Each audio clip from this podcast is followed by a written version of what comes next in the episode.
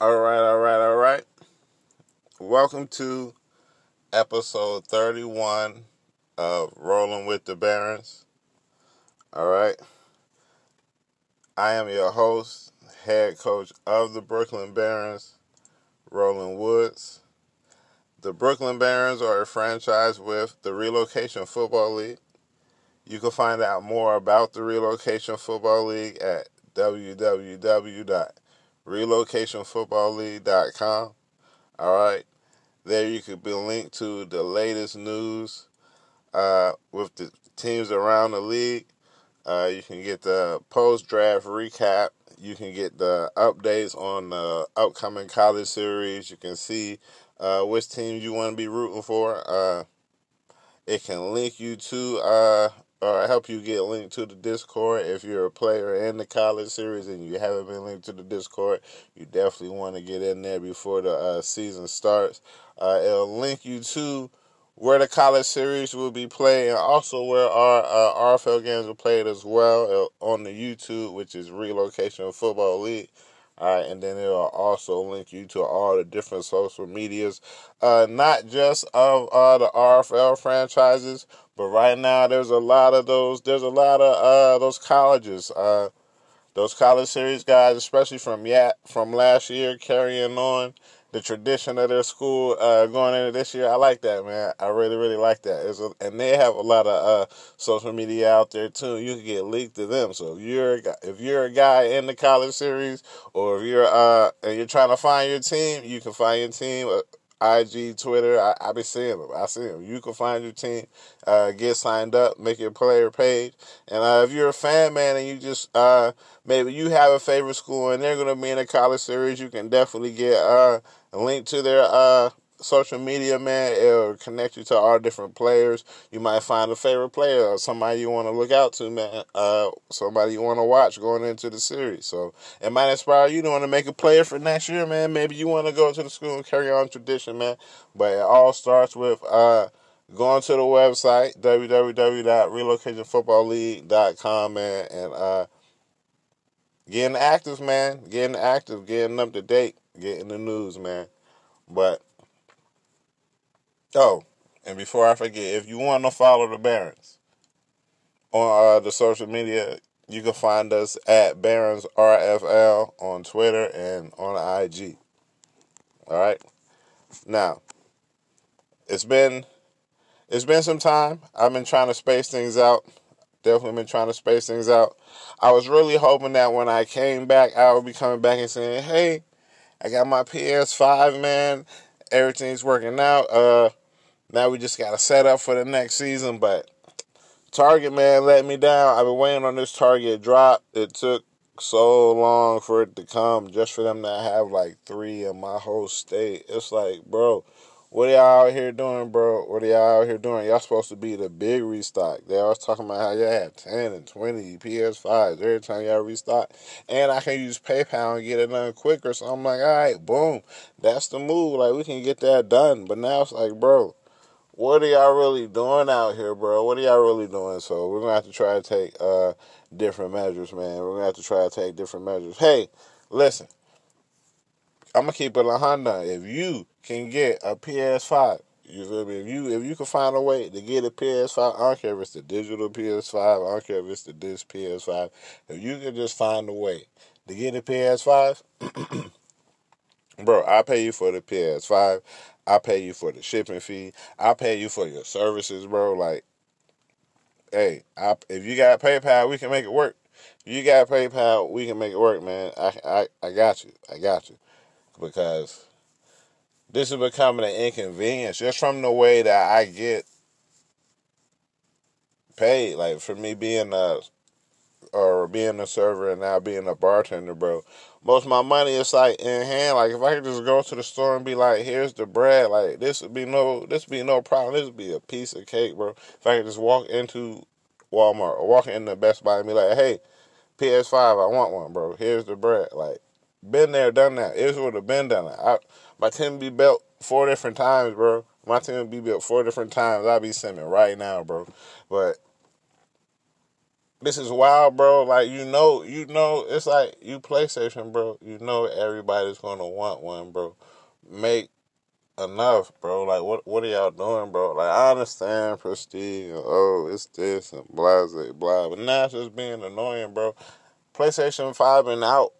It been out, bro. Come on now. Why are we still doing this, bro?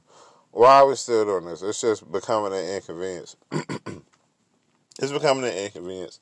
But then I can't be mad because it's also me. Like I should have made better choices, and I wouldn't be doing what I'm doing right now. You feel me? And I could have got it done. So it's a double edged sword right now, but we're gonna we're gonna make this work, bro. Because if I lose my team off of this, I'm gonna be hurt, bro. I'm gonna be hurt. I'm gonna be highly upset.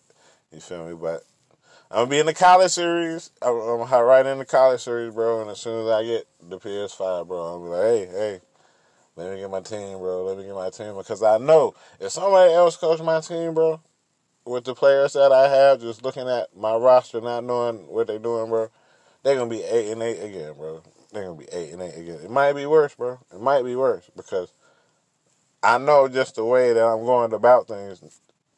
I, it's people say all the time, don't nobody know what Rollins doing, and we're not even gonna try to figure it out no more. Just Rollins gonna do rolling, it is gonna work and they're gonna say it worked or either it's not gonna work and they're gonna talk about how it was trash. You feel me? It is what it is. You feel me?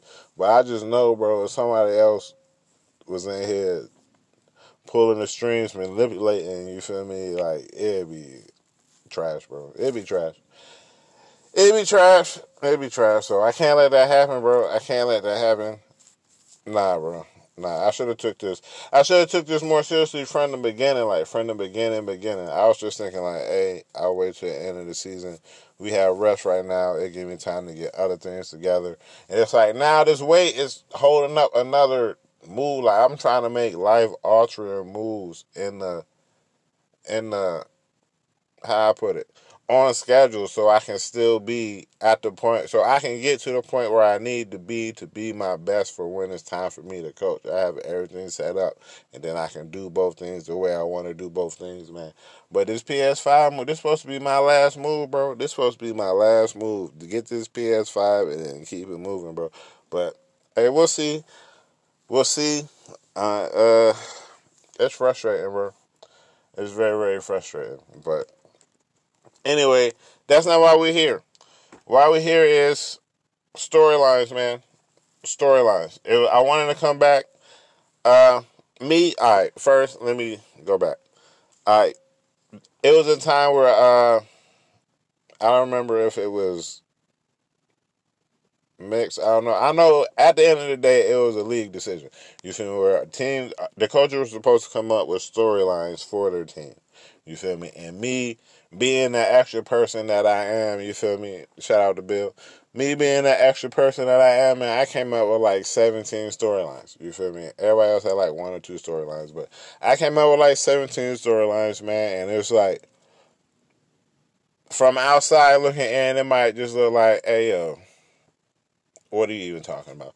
You feel me? As I go back and I review these storylines. I don't know if it's really 17, but it's it's quite a bit. I don't care. I'm about to review them all.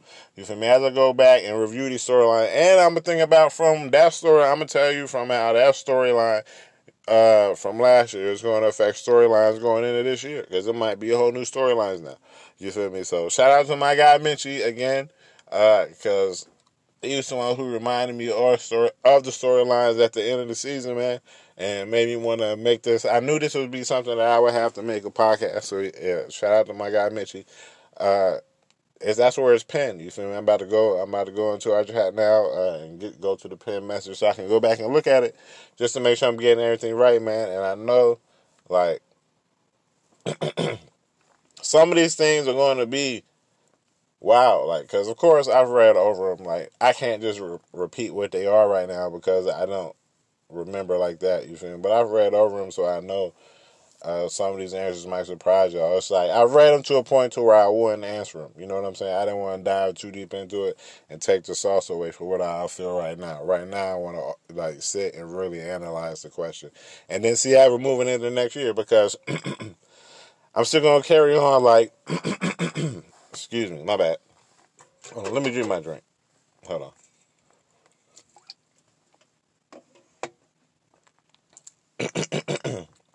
Man, I hope that make it better. All right, that's a little better. All right, I'm still gonna carry on. Like I'm gonna be the coach next season. I'm gonna get my PS5, like, and things gonna keep on rocking. I'm gonna build my team. I'm gonna still make the changes I need to make. Everything's gonna work out, and things are gonna be good. You feel me? So I'm gonna keep rocking like that. So aside from that, from missing this target drop, you feel me? Where they get three. What you gonna do with three, bro? In the whole state, bro, three. What you gonna do? But anyway, like, I'm still gonna keep moving. Like it is what it is. All right, Gorilla Gang. Yes, sir. All right, so hold on. Let me op- let me open up. Let me get back to the questions. So I know I'm starting at. Like, boom. How I lose it already? All right, give me a second. I'm ugly. Shout out to Mitchie. That's why you're my bro heart. I'm ugly too. All right, boom. I'll keep it right here. so, all right, first question. Storylines. Is Brinker a franchise QB? Boom. My answer is yes. All right, my answer is yes. My answer was already yes.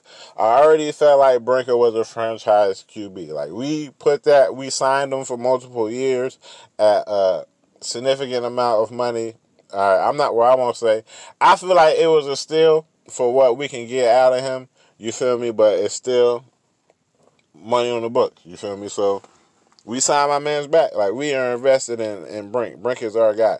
You feel me? Now from an overall perspective, I can see why other people would say, I don't know. All right. I don't think anybody would say no. Well, maybe people might say no, but I can see why the large majority of people would say, I don't know. You feel me? Now, I'm going to why I think Brinker is a franchise quarterback, but I'm also going to discuss why I feel like people will be against that. All right, boom. So, first, going in stat wise, uh, I'm not going to try to switch back between the Daddy League stats and the questions because I don't want to make things harder or longer than what they have to be. So I'm going to just generalize. I'm going to guess. I think I have a decent idea of what my man's did. You feel me? I might round up or round down. We'll see. All right, but boom. Coming out in the passing game. We'll start there. In the passing game we expected a higher number of passing touchdowns. Like I think he was 25 touchdowns, 10 picks. Like guesstimate 25 10. Like the ratio we were looking for at the we feel in the situations that we could put him in, we were looking more for like 35 5. You feel me? I know that's high expectations. That's very high expectations. I know. I'm the coach's team. I'm supposed to have very high expectations. We're looking more, we're judging him more on the 35 5. All right, maybe we can go 37. You feel me? 30, 30 touchdowns, seven picks. You feel me? We, we were just expecting more from our passing game. You feel me? High hopes, high hopes. But at the same time, I think that the thing that will always put Brinker at a dis, or I don't want to say a disadvantage. I think that one of the biggest, one of the biggest keys to Brinker's story is going to be in his success, the teams he had the success against.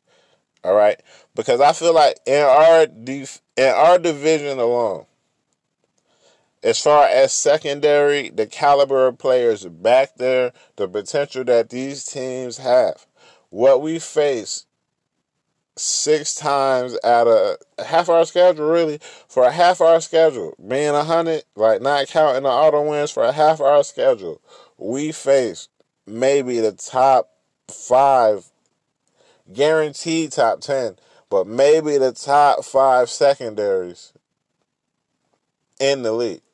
You know what I'm saying? You have to like I don't care. I stand on it. You have to take us out of that because we don't play us. You feel me? So when you count the next five after that, you feel me? In the NR in the NRC, in the NRC, let me say that the top five secondaries in the NRC. That's half our schedule, bro. That's half our schedule.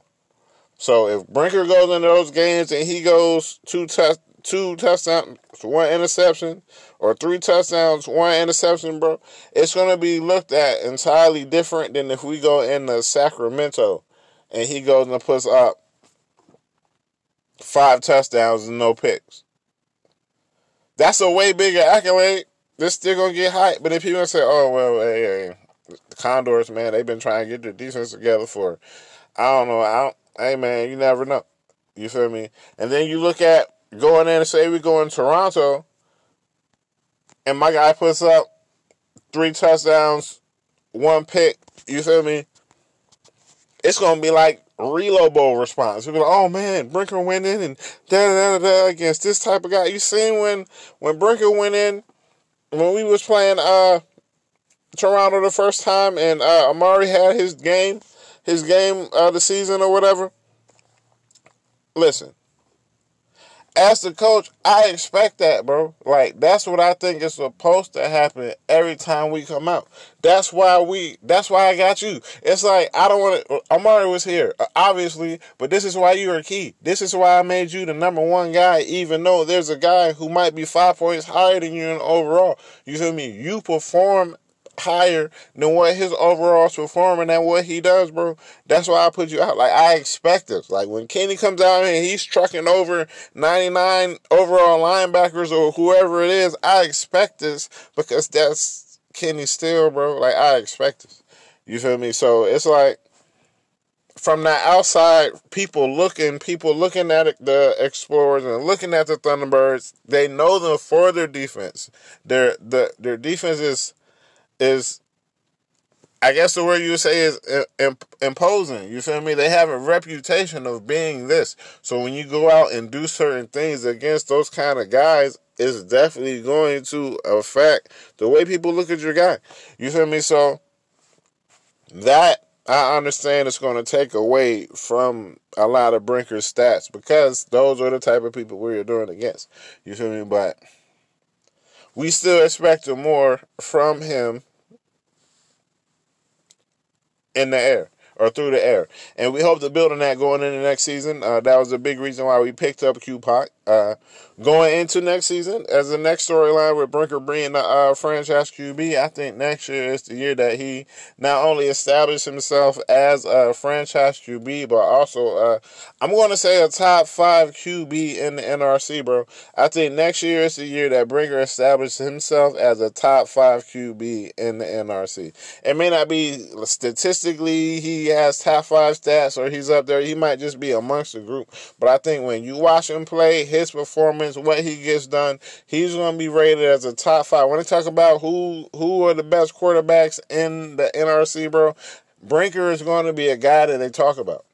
I know I said this last season, and slowly, slowly with that read option, we didn't even talk about the read option, and I'm not, I'm not even going to talk about that. You feel me? But slowly with that read option, Brinker made a little bit more name for himself, bro. But I think through the air, the plays that he makes, in the moments that he makes them, the, the way that he plays, bro, Brinker is the ideal. Like Brinker plays the way that I talk, bro. Brinker plays the way that I talk. That's what it is. My personality, like I'm going I'm to say what I have to say. I don't care. Stop it. You feel me? That's the way Brinker throws, bro. Like, hey, if I see this matchup and I like it, bro, I'm going to throw it, bro. Stop it, bro. Stop it. And that's what we love about Brinker. And that's, and that's what I can't wait to see take the next step next year. You feel me? That's what I can't wait to see take the next step next year. So I think to me, yes, Brinker is a franchise quarterback, but to others, I can see why they say I don't know.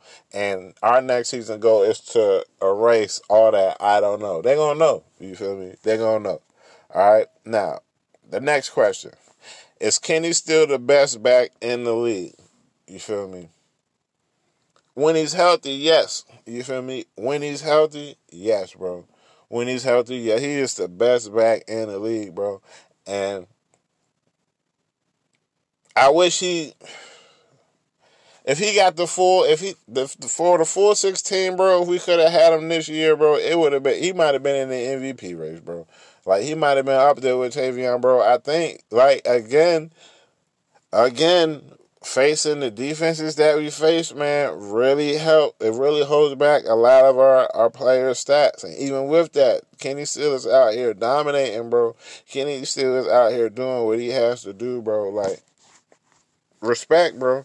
Respect. And it makes it an even harder decision because we're going into a contract year, bro. I hope we get the fifth year option on Kenny Steele, bro. I hope we get the fifth year option on Kenny Steele uh, off his rookie contract. I don't know how that's set up. I don't know how that works. Uh, but I hope we get it. We need it, bro. We need it. So, and I don't even say we need it, bro. It would just really, really help. Because if we get the fifth year option, we can give him one more shot. The biggest T, I go, our storyline for Kenny Steele going in the next season is can he stay healthy enough for me to want to pay him what he's going to ask me for? Like I understand, bro, bro, bro. I understand. This is Kenny Steele, bro. I understand. This is Kenny Steele. This is Kenny Steele. I know. I know. But if he's, bro, he can't keep missing five, six games, bro. He can't keep missing five, six games. He's too key for, especially for us not to have a guy behind him. And I've been trying so hard to get that guy behind him so we don't have to worry about it, bro. But even with that, he's still Kenny Steele, he's still what, 88 X Factor. So he's still going to ask for 88 X Factor money, bro. And for him to be what? He about to be 26. I'll be paying him right after Prima for a running back right in the last years, I'm paying this man. It's like, bro, I, but it's Kenny Steele. It, see, that's why it just depends. Like, I hope we can get. We'll franchise him if we have to, bro. Because I don't want to lose Kenny Steele, bro. But I'm not trying to pay him an astronomical amount of money. Like if we get the hometown discount, we gonna lock him up, bro. But if he come out here and ask for some outrageous, y'all can pay him that outrageousness, and we'll just nah, not even y'all. We gonna franchise him, cause I know the franchises are gonna be way less than the outrageousness if it's outrageous. You feel me? But I don't. This is why this is my one gripe with change of direction, man. I hated to change of direction because the race Kenny Steele up three three elusive points all gate. Like he went from an 82 to an 85, bro. And then just from him being who he was, not even playing the whole season, I ain't focused training him. It's just off the strength of him being who he is. He got three more points and didn't even play the whole season. It's like, bro, why y'all playing with my man? Like, he's nice. And I know he's nice, bro. But stop getting hurt, bro. Stop getting hurt, bro. Eat your vitamins. I don't, bro. But the man is still, bro. I love him, bro. So that's that's gonna be the thing, bro. That's gonna be the thing. I know it's gonna be a lot of scrutiny if I let Kenny Steele go, bro. I know. I know, bro. And I would not do it if it wasn't for the betterment of the team, bro. And trust me, I'm I don't I can't think of not one betterment we get from losing Kenny Steele, bro. I can't think of not nan betterment at all, bro at all. But if he say, hey, I want to be Ethan King too, we can't do it, bro. We can't do it, bro. We can't do it. We can't do it. We can't do it because Ethan King don't be hurt, bro. And I, I hope I ain't just jinx this for the season, bro. And ain't no ain't no wood around for me to knock on. You feel me? So it's like, hey, come on, Kenny. Bro, I love you, bro. You the reason why I picked the team, bro. That's why it pains my heart, bro. It pains my heart. You feel me? Unless I don't know. It's a, it's look. There's ways that we can do it. I can get some. I can get the books cleared up real quick, bro. But I don't want to have to do it like that, bro.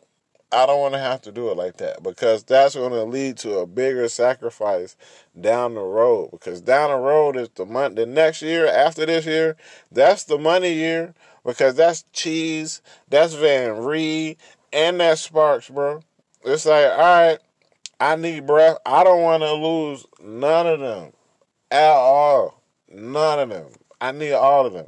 That's the foundation, bro. That's the foundation. The same way Kenny is the foundation, bro.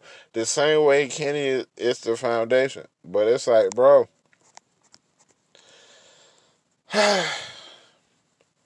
You gotta, you don't, you be hurt, bro. That's all, bro. If you was never hurt, this wouldn't even be a question. I'd be cashing out, bro. But you be hurt, bro. And when you be hurt, we be in shambles. It's like, listen, listen, my guy, listen, listen. And running backs in this league, bro, listen, in this league, in this league, I'm not, in this league, I'm not trying to start nothing and cause no problem. It's just me reading. You gotta kind of look at the league the way those those other guys look at their league. You feel me? Those those those guys who are on uh, on Fox on Sundays. You have to look at your team the way they look at their team. You feel me? You have to look at your league the way they look at their league. You feel me? In our league, the running back position is a is a a plentiful area. You could just kind of go through and find a guy who will make it work, bro. But at the same time, it's like through the game, those guys don't realize that and ask for those kind of prices. That's the kind of mad logic I'm trying to see when I hop on the game. It's like, hey, I understand that I might be uh, 91 overall. You feel me? But I'm the number five running back in the pool. Like maybe I should ask for number five running back money and not I'm a 91 overall money. You feel me? But the Matt Matt don't read it like that. You feel me? The way we have to read it as coaches making these decisions. You feel me?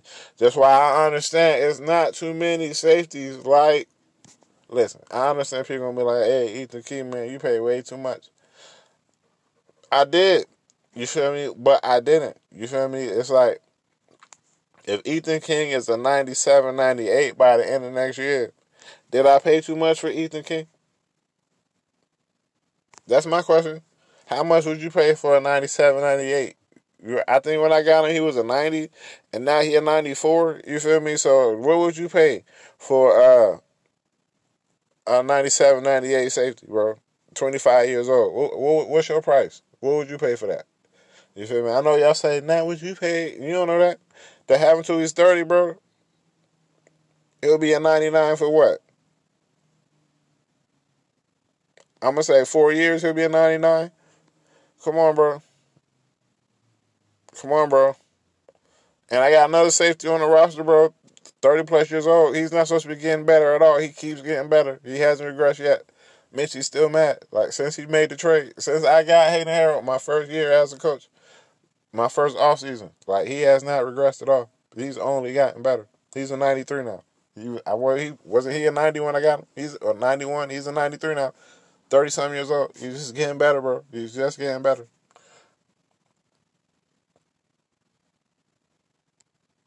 And they're not getting hurt, bro. That's the key. They're not getting hurt. But anyway, I don't want to spend too much time on that because I don't want this to be longer than I don't want this to be too long. You I mean? It's gonna, it's already gonna be long. But I don't want it to be too too long. You feel me? But anyway, next joint. Is Amari a true number one? Come on, man. Come on, man. Yes. Obviously, yes. You feel me? Yes. The thing the thing with Amari now is gonna be uh is Amari a top five receiver, bro? Like and this not even gonna be like the expectations we have, just the belief that we have in our players, like you know, as somebody said, I'm prideful. I might be too prideful. You feel me? But our goal for Amari is like we want you to know Amari is a top five receiver in this league. You feel me? Just like a lot of, just like the QBs changing over. You feel me? The wide receivers changing over too. It's a lot of old. It's a lot of receivers who was doing their thing, getting real old, and all of a sudden they just dropped off. You feel me? They just dropped off. They go from being uh 89s and and and 91s to being 82s and 77s. You feel me? It's like, listen, listen, the game is changing. The league is changing, bro. This is about this the new wave. This the new. I don't know anybody who watch uh uh One Piece. You feel me? This is the beginning of the worst generation. You feel me? The new guys are coming in. You feel me? The summits are taking over for the guys who had been here, already been established and made their names. The guys who came in the league already nice. Now new guys are building their way up and becoming nice and becoming the stars of the league, becoming the future of this league because they're going to be the guys who actually get to go through their careers. A lot of these guys who was already nice, bro, they had already had careers, quote unquote, on Madden. They came in and they were 27, or they came in and they were 25. You feel me? And now they're getting to the end of their joint where they're retiring and all that. But now guys are coming in like from their rookie year, their real rookie year. You feel me? Some of the guys, uh, maybe some generic guys who made names for themselves, they're coming in now, bro, and they're establishing themselves. And in this new wave of guys who are establishing themselves, just the way I feel like Brinker's going to be a top five quarterback in the NRC, bro. I feel like Amari's going to be a top five receiver in the league, bro. In the league. In the league. And I don't care you feel me? I don't care. I know there's the Cams out there. You feel me? I know there's the Hendersons out there. You feel me? I know there's the CJs out there. Bro, I don't care, bro. There's Guytons out there. I don't care, bro. I don't care. All of y'all. I'm telling you, Amari is going to be mentioned in the same breath of all those receivers. And they might be saying Amari is better than him. You feel me? They might be saying that, bro. That's the kind of, that's what we going for the Romeos. Let me not shout out because we definitely want to be better than you. You might be the one we coming for the most. We want to be number 17, number one, or the number one 17. You feel me? We want to be that with Amari because Amari is that guy. You feel me? So just a little bit of inner motivation for what we trying to do. You feel me? But look out. You feel me? I think we have three number ones now. I think we're gonna be a problem. Really, if you count Bain, we got four number ones. I think and Kenny Steele. We have five number ones. That was our goal. You feel me? I think our goal was to come out on offense and every snap, anybody could be the primary option, and you have to be worried, bro. And I think we accomplished that. I think that's what we did. You feel me? Especially picking up Q-Pop. But I want you to understand that our number one guy, you feel me? Uh, Amari Manuel is the number one guy. He's the top five guy out here, bro. Y'all gonna recognize it. You feel me? Y'all gonna recognize it. Anyway, on to the next question. The next joint or the next storyline uh, is: Can JJ return to his old form after back-to-back rough seasons? Uh, yes, yes and no. You feel me? Yes and no. Uh, no, nah, I'm gonna just say yes. I think JJ had a good bounce back season, bro. I think he was very productive, and I think for the situations that we put him in, uh, he did exactly what we wanted him to do, bro. Now.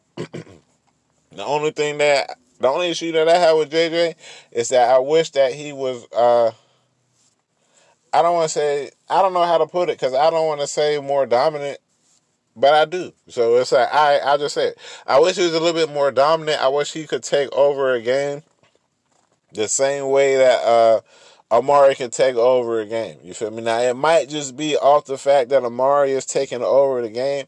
You feel me? But uh, if Amari has what five catches, you feel me? But somebody, but the Brinker's thrown 19 times, bro. With your catches, they gotta be a lot more impactful, bro. Like now, I know the key first down. We could use you as a savvy vet, bro. But we see you as a guy, bro. You can do it all, bro, and we trying to put you in the situation the bet where you could do it all, and try to put you in the situation where we're not just using you for hey, you big, we gonna throw it deep, because that will that will limit our offense so much, bro. That will limit our offense so much. So like, I definitely like what we got out of JJ this year, and he stayed healthy, especially into uh in comparison to other guys and how the receivers lined up, I think in our offense being very, very balanced, like Bain, Amari, and uh, JJ were probably within maybe five to ten catches of each other. Like our offense is very, very balanced as far as who got the ball and uh, or who got targets, who got catches. Like so, that was great. We just wish that we could have got a little bit more production out of what when he got the ball.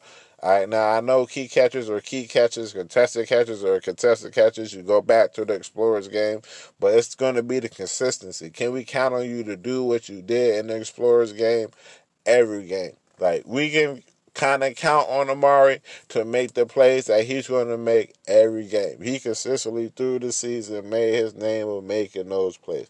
Now we have to see what JJ is going to consistently do because we invested in him. You know what I'm saying? He's a guy that we invested in, so we want to see what he's consistently going to do.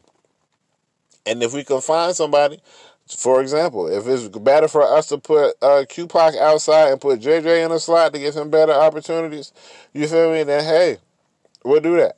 Or if it's better for us to trade uh, JJ and get somebody else in here that we feel like can better fit what we want to get done, then hey, we'll do that.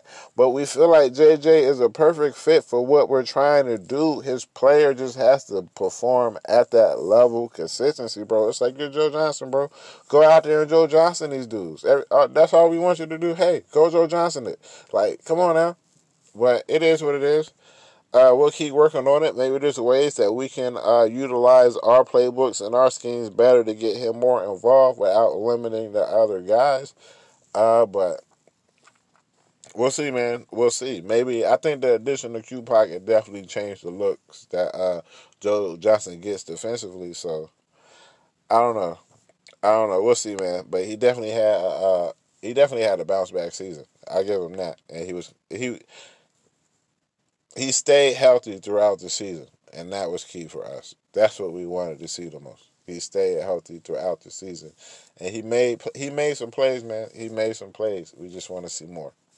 All right. So uh, next question is uh is Jackson Hunter for real? Uh, man,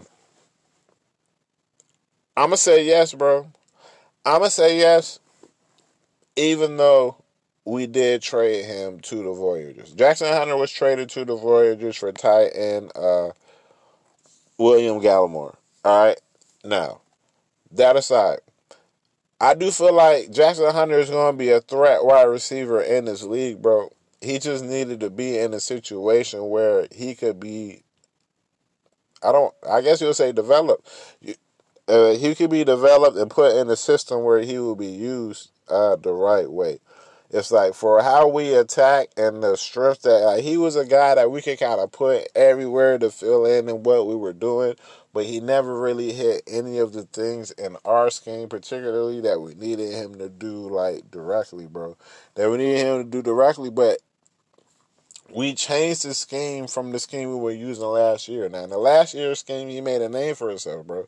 Like he definitely that's why it's even a question right now. It's the way that he made a name for himself. But we came to a point in the season, like when we acquired training, that we understood that he wouldn't be a guy that could do what we needed to do right now. He was a guy who needed development. Now we could have taken the time to develop him as well, but we also feel like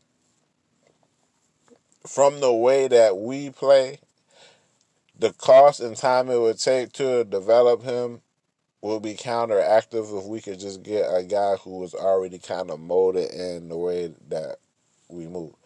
In exchange, like now we have uh Q-Pac, who we feel is I don't want to say our Jackson Hunter replacement, you feel me, but us knowing that that's who we were moving or that's a guy that we were pursuing early on made it easier for me to make this trade. Were the same number, like, but like it made it easier for me to make this trade and look into an investment that I thought would be harder to find, which would be in the turn tight end. Now, though tight end was plentiful in this draft that we had, just in the way that we play in our scheme, we didn't feel like the the higher end tight ends really fell into what we were trying to do for the cost of what we would have to pay. You feel me? But we will be willing to pay that cost for uh impact player. Like our tight end, if we draft a high, will still be developing behind the guy. But if we can get an impact player that we knew would play, that would be a way better investment, man. So we definitely, uh, with us knowing we wanted to go receiver in the first, uh, it was between uh, Q-Pac and uh, Winkleman, man. And when Winkleman was out off the board, now it was just biting our nails, hoping that we can get Q-Pac, bro. Like so, after that, after that, man. Well, before that, because I knew I knew where I wanted to attack with the first pick, and I was trying to move up even higher to ensure, because uh, I don't know what some guys were to do, and I'm glad they didn't do what I thought they was to do, bro. I'm glad things happened the way they happened. Uh, it was a it was kind of a trade later on that made me feel like, all right, I think we can get our guy. I think we can get our guy. Uh, then the Bulldogs was wilding. I wasn't expecting that at all. They was wilding, so it's like, oh, all right, maybe we won't. Now we got to make sure because of that move, these other guys so snatch up the other guys, and they started snatching. They started snatching. Receiver was going, receiver was going, receiver was going, but the guy we wanted, we got. You feel me? So, Q Pot, welcome. You feel me? And uh, not to take away from whether we think uh, Jackson Hunter will be is uh, will be a great receiver. I think he'll be a great receiver in this league. I think he'll be a great receiver for uh, the Voyagers, especially having time to develop a little bit. They can build him into a better guy. Like he has a lot of skills, bro. His contested ball skills, bro. Like you don't want to mess with my man. He's nice, bro. He's nice. So I definitely think he'll have time to uh, really develop there and be a top tier uh, receiver, bro. So we'll see. We'll see. All right, so now uh, we're going to our next question. It's uh, Patrick Bain's contract year performance. Uh, I think Bain was great, bro. Bain led our team in receptions.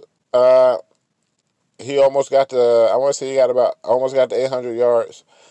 Uh, we think he had a, a phenomenal, phenomenal season. Uh, we were trying to get him involved as much as possible. I know we started off the beginning of the year kind of rocky, so it kind of makes me think what kind of season uh, he would have had if we kind of moved the way we moved from the beginning. But knowing that's kind of something that we want to do and knowing how to kind of manipulate, well, knowing from last year we'll have to get on the new gen and practice and see how things go. But knowing how we want to manipulate the system in order to uh, make things work for us. Uh, when need be, bro, I think Bain will continue to be a stud. I'm very mad he didn't make the Pro Bowl, but I know that's mainly off our, our touchdown. Uh, percentage, which is another thing that I was. That's why I was going back to Brink. Like I expected maybe thirty five touchdowns. I think I expected. I just expected more points, bro. But I think as we get better at what we do, more points will be put up. So we'll see. But I think Bain had a great season in his contract year. Like it wasn't really a contract year because we signed him back before we even played a snap. Like that's Bain. We knew we was going to sign him back. So I don't even know why I really made that a story. Uh, I think I was on some because of the Winkler joint. I was just kind of like, yeah, and if Bain don't do something, da da da. But nah, Bain was never going nowhere. I was just in my feelings. You feel me? Bain is the goat. Bain, he's gonna retire Baron. All right, boom. Uh, our next, my bad. Our next storyline is gonna be uh, Alan Trotter versus Ingram and Henderson and other tap pass rushers. Uh, I think again, Alan Trotter is silently one of the best uh, left tackles in the league. Like, I'm not gonna say he's the best, especially like if you go by overall. But it's just like when you look at the competition, the pass rushers that we go against, bro, and just linemen in general, defenses in general. Uh, at least with the Explorers coaching mind in general, bro, it's just like he performs very well especially for his overall, bro. A guy we picked up from the Explorers, bro. Uh, I still feel like one of our best trades, one of our most underrated trades. Uh, he's not a guy people really look at because I think he's a 77, 78, bro, but he just has what we need for the position, bro. And he's a wall, bro. He's a wall. And he's low key for his size, quicker than you expect him to be for his size, bro. And it helps against those speed rushers on the outside, bro. Uh, we love Trot, bro. We love Trot. He's uh man, I'm just glad we were able to make some other moves on the other side. I think we have a real low caliber line right now. Uh, I think we I think we have a real caliber team, but I definitely feel like if we want to, rather we want to line up and press the run, or if we want to sit back and air it out, bro, I think we have a low caliber line, a real low caliber line right now, bro. And Trotter is a big key to that, bro. He's an anchor on the left, man. He's an anchor on the left. Uh, and that goes back. Hey, my next joint is is uh, the Barons O line, the best in the NRC. I'm not gonna say we're the best, bro. I'm not gonna say we're the best. You got the Diablos line, you got the Explorers line, bro, and then the Toronto Thunderbirds line is up and coming because they just got them two young guys, bro. So um, and this, I'm pretty. Oh, the Snowhawks got a good line too. You feel me? I'm not gonna come out here saying we got the best line, bro, but I our chemistry, bro, the way they gel, you feel me? The way I feel like things could move, I feel like the way we move and how these guys could be successful in the things that we do, I think we have a real caliber line. You feel me? And I'm gonna leave it at that, bro. I'm gonna actually speak louder than words. You feel me? Overall wise, we're not even close to being the best line, bro. But hey, I don't know. I don't know, man. If we get that, uh, we got to get that. Uh, man, I can't remember the initials. Uh, don't be mad at me. Don't be mad at me, Don. I can't remember the initials for the uh for the breakdown, man. But we gotta get that breakdown. We gotta get that breakdown, that grade that the ARC guys, the ARC line got it. We gotta get that uh, NRC line to see if I got any guys on there. All right, so all right, we're gonna move to our, our next question. Uh, will Wayman Yates become a superstar? Uh, he did not, man. We was hoping to get superstar dev, but as a after after a while, man, this is I've been with my team for a couple years now, so I kind of understand not only the game, I understand like the other players who are around and where guys line up amongst the tier of guys and Wayne Ace is always just going to be a guy who's kind of on that borderline. Like he has the potential to be a superstar one game, and then the next game he has the potential to be slow death. Like it's, it's the consistency, bro. He has all the skills. It might be because we're not playing him at his best ability. Like he might be better as like a four-three defensive tackle. Uh, we thought about even moving him to nose when we did go uh, two, four, five. He was one of the two up there with Cheese. So maybe that's better just for how he plays. Uh, we want to go in a more powerful style. That's the that's the I guess image you'll say we want to take on, bro. Uh, we want to come with a lot of power and a lot of speed, but we want you to know we're going to be physical. We're not just going to be a bunch of guys flying around, bro. We're going to be missiles. We're going to hit you, bro, with speed. You feel me? Like, where you going? We're going to catch you block out. You feel me? Now, I think this one thing that I want to try just from me analyzing, doing my research, listening to what guys say. Uh, there's one thing that I want to try, and that's kind of keeping uh, I don't even put my sauce out there right now because I think other guys might try to do it if I do it, bro. And I don't know. I don't know. We might talk about it a little later. I just say that Wayman Yates is still going to be a key contributor to our team, but I don't think he'll ever reach the accolades of being a superstar player. Now, you never know. You feel me? I'm not doubting my man's. You feel me? He's still very key. We're still going to use him. You feel me? But I'm not expecting him to go out here and be uh breaking records or nothing like that. But he does what we need him to do. There's a way that we play, and he's key to that. You feel me? It's not really his job to go out here and, and set that up. It's just a bonus if he does. You feel me? Same with Yap. It's not Yap's job to go out here and get these uh these pass rushes like that, but because that's something that he excels at, we try to put him in a better position to do it. You feel me? But that's not what we was originally asking him to do. It just works out better that way.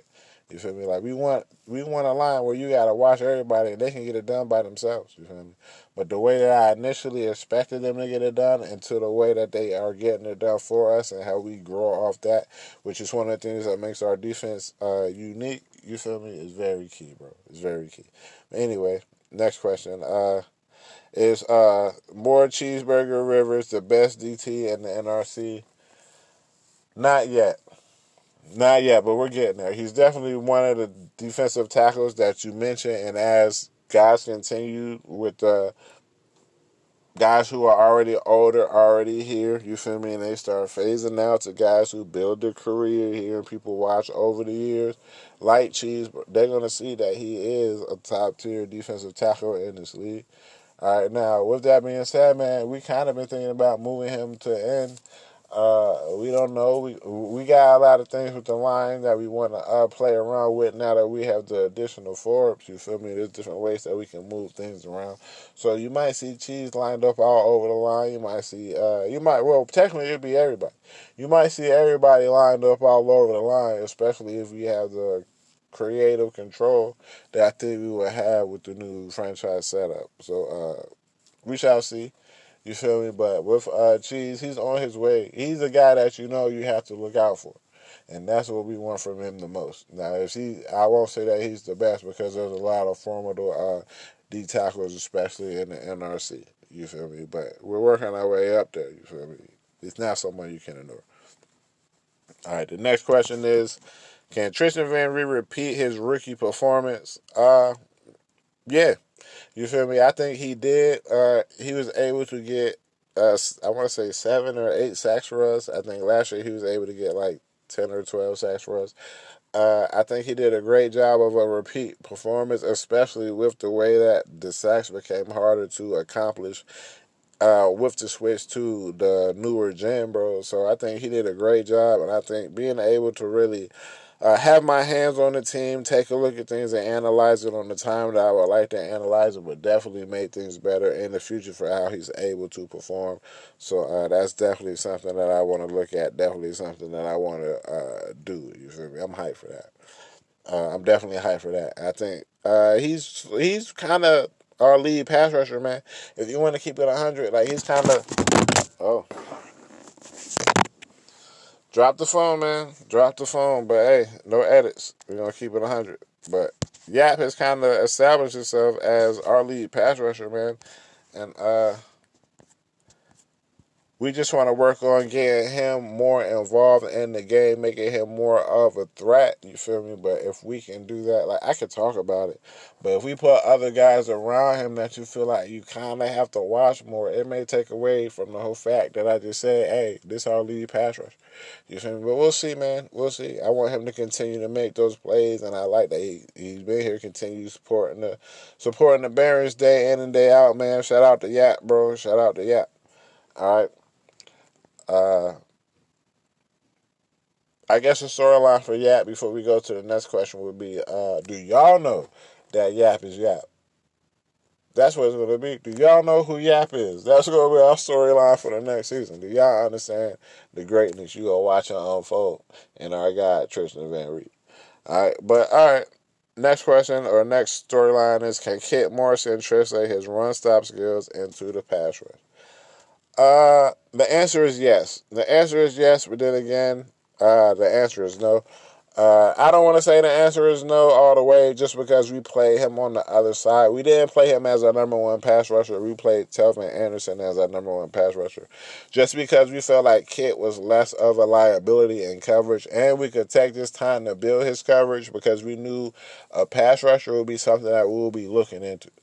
Uh, we knew that if we didn't find a guy, knowing the mode that we were looking for, if we didn't find a guy who was a better pass rusher than Kit, uh, we could at least swap him over to the other side and put Kit back at that pass rusher position and still get what we wanted to get because we knew the type of blueprint we were looking for. And uh, if you look at Sean Best Jr. and you look at uh, Kit Morrison, they have a lot, a lot, a lot of similarities about their game uh, which is great for us, man. Which is great for us. We're just gonna see uh, which one is better uh, in their situation. I kind of have a feeling uh, SBJ line up or end up lining up on the left for us, uh, but I'm not totally sure yet. We'll see.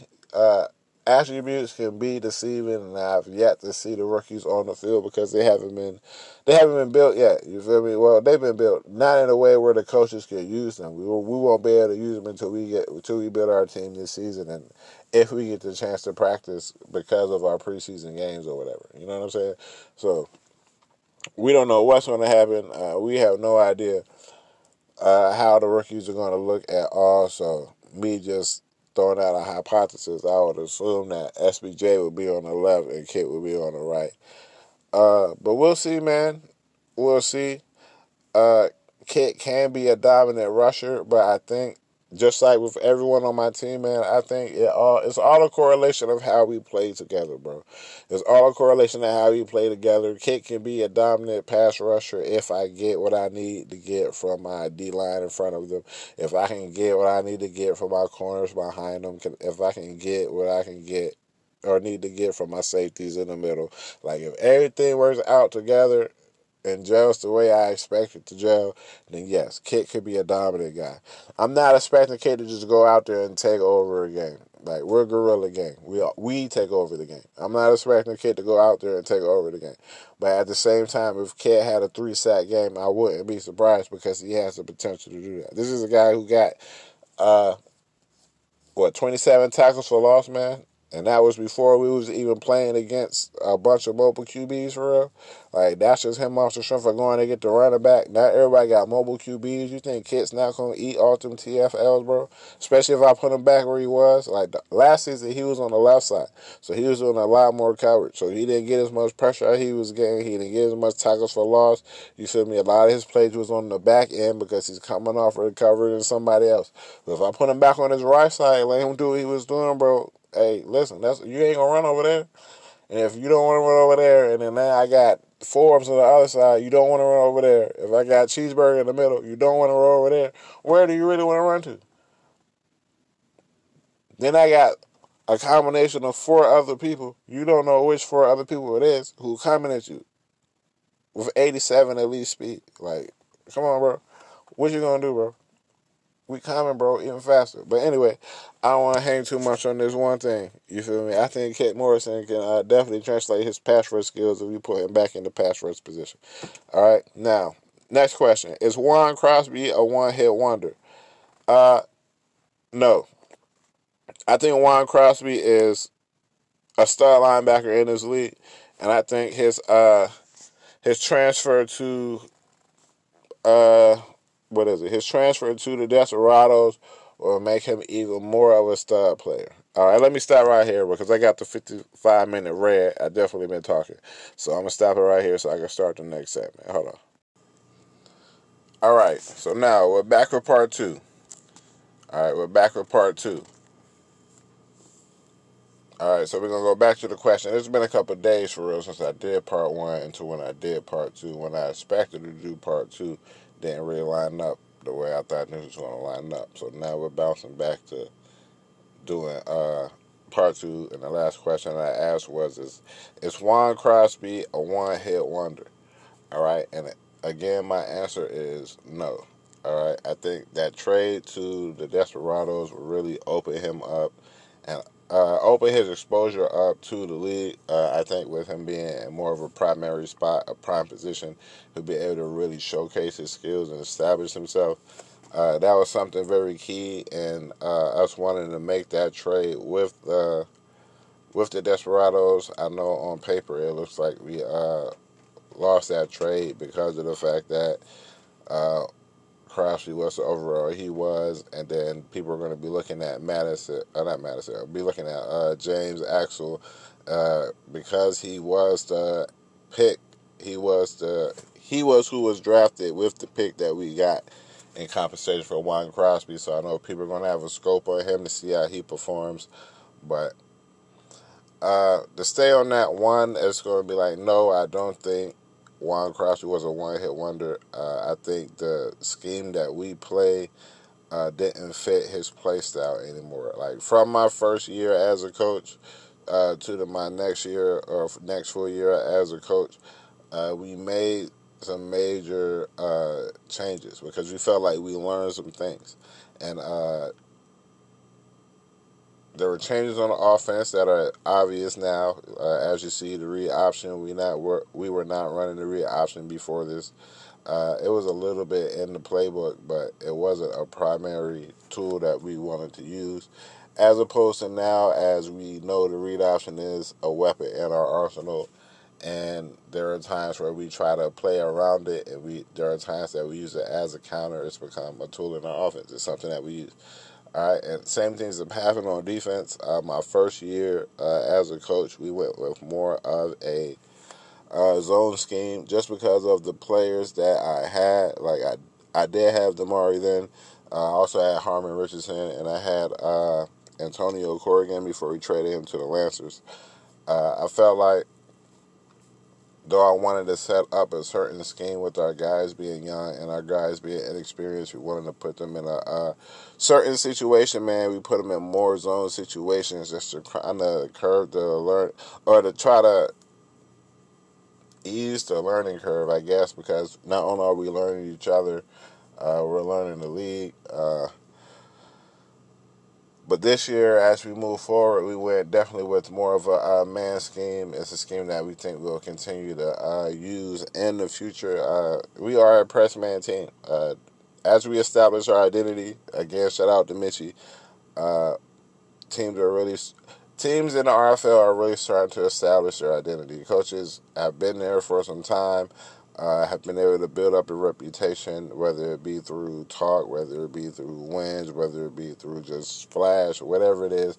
Coaches and teams have been able to build up a reputation of who they are and what they're going to do uh, for the most part. Now, that can change uh, year to year, but I just noticed certain things uh, with certain guys, man, guys that I respect, man, it's just like usually guys don't change what they do. You feel me? That this is what we're going to do, and it's going to be up to you to stop it. They just find better ways to do it. They just continue to grow in it, man. They just continue to grow in it. So that's what we plan to do now with our scheme, and with us going with more of a man scheme, more of a blitz scheme. It put Juan Crosby, who is more of a zone coverage guy, uh, in a pickle, man. It put him in a lot of bad mis uh, mismatches. Uh, throughout the season, even with guys who weren't like overwhelmingly fast or anything like that. It's just his skill set versus their skill set. You know what I'm saying? And we tried. We, we tried maneuvering different ways throughout the season to try to make things really work. But at the end of the day, outside of base downs for us and what we do, he became a liability. All right, now I think he can have a great future in this league. It's just like with all players. All players can be great if you put them in the right scheme. Some players will be the, the elite players will always be good no matter what scheme that they're in, or they're very very elite at the scheme that they're in. You feel me? And I feel like Juan Crosby is a guy who can be elite at his skill set, man, with continued growth. It's just that we've moved away from that style of play. We were a zone blitz heavy team. Uh, my first year, kind of to compensate for the talent that we had on defense. Uh, understanding your team is key. Like one of the, like one of the reasons why I like the three four more than the four three is because in the four three, in order to be good at the four three, you have to have the pieces to be good at the four three. Like you have to have the pieces. You have to have a, a, a great pass rushing D end. You have to have a stout run blocking tackle. You have to have a middle linebacker who can patrol the middle of the field, sideline to sideline. Like these guys have to be elite at that. You can't just have regular guys to come out here and do this. You feel me? And the thing that I like about the three four is that it's a team defense. Like as long as you have players who can do what you need them to do and coexist as a team, bro, you can make it work. It's not because the four three is so predictable. Guys have to be even better. But the three four is so unpredictable. You feel me? That it helps compensates for the weaknesses of other guys along the or within the team. You feel me? And when you run things a certain way, man, some weaknesses will get exposed more than others, and you have to have the right uh, guy, the right piece that you can slide in there. He doesn't have to be a phenomenal piece. Like example, and the big one of the biggest reasons why Juan Crosby was traded we go back to uh, Alonzo Berry, a guy that we hope we can pick up in the preseason again just for the insurance. Uh, we definitely want to test him against some of the guys that we have to make sure that we, we're going in the right direction. And he's a guy we know that uh, we can use. But with him being the 69 overall, in comparison to Juan Crosby being the 82 overall, and them both playing the same role, having similar uh, physical abilities, it's just a matter of the attributes and the skills that they have that make all the difference. And then just from seeing what skills and attributes uh, work, what matter, how it made things better, and then expanding on that, now can we get better in those areas? Are there things that we can do better? All right. And one of our biggest things is if we're just going to be playing a guy in base downs, we don't want to pay him an astronomical amount of money. Word of the day, astronomical, because I, I, say it a lot. We're not trying to just go forking. Uh, we're not. We're not just trying to be passing out bread, bro. Like, for what? For what? Like, you should go somewhere where you could get what you deserve and are deserving of it. To us, to what we do to our pockets, you are not deserving of it of it. And it hurt because that's a guy that I Patreon. Like that's a guy I paid to help make better, you feel me? So to have that guy go, to feel like that the best investment was to let that guy go. It's tough, man, but we felt like it was for the best. It was for us and him, man. It was for us as far as cap space, as far as uh, getting another guy in there that we can develop to move more towards the way that we're trying to move. You feel me? But also for him, uh, he can go to a situation to where he can start. So he can go in, make a difference, take over a role. You feel me? Take over a role that was uh, held by a great guy, Nolan Harold, man. Desperado's uh, former middle linebacker retired, man. He can go in there and uh, it might put a little bit of expectation on him, man, but I think he could be a great successor to that throne, man. All right. So that brings us to two storylines. Uh, first storyline is how will Juan Crosby do as the Desperado starting uh, middle linebacker, uh, replacing Nolan Harold, man, after his retirement. All right. And then the second uh, question to be how will we do in replacing uh, Juan Crosby? Now, I want to say, like, in my mind, how I got to line up the same way I went with uh, SBJ being on the left. I have Mattison Axel being in the middle. I think Mattison Axel and uh, Enrique Armstead would be a great combination for the things that we like to do. All right. Anybody who knows us, it's not a secret. We like the blitz, bro we like the blitz. And one of the biggest things that we were trying to do in order to help our scheme was to get faster guys who are going to hit you harder. You feel me? Another thing about Juan Crosby was his hit power, though. He was a guy who could patrol the middle. He wasn't going to enforce it. And we've been looking for a guy who was going to enforce the middle. We've been trying to get that out of King. And don't get me wrong, he's made his plays. But we can get another presence back there. You feel me? Another guy who we feel like can enforce the middle. I think it would be great for us. Now, unfortunately, uh, Axel, James Axel, I don't know if I just called him Madison, but it is what it is. James Axel did not get the big hitter trait, which we which we were hoping that he would get, man. But he still has the strength, he still has the speed, and he still has the power to uh, make plays when plays need to be played. The biggest thing is he's not just going to be getting ran over, despite his size. All right, now it may be a mismatch against uh, the size of offensive linemen if we put him up against a 330 guy like Trotter, he might be at a, severe disadvantage. You feel me? But we feel like if you move him to the middle uh, and have him firing in behind guys like Cheese, behind guys like yeah, behind guys like Forbes, behind guys like Yates, like we feel like that we could put him in the best opportunity to use his speed to his advantage uh, in that middle linebacker position, man. So we're going to see, man. We're going to see. At, at the worst, we feel like he will do a good job of flushing these uh, mobile QBs to the guys who will hit them harder. All right, but at the same time, man, off that quick snap, bro, a clean shot, a clean lane, he might get back there before you finish your drop back. And that's one of the things we're looking at. Him and Armstead.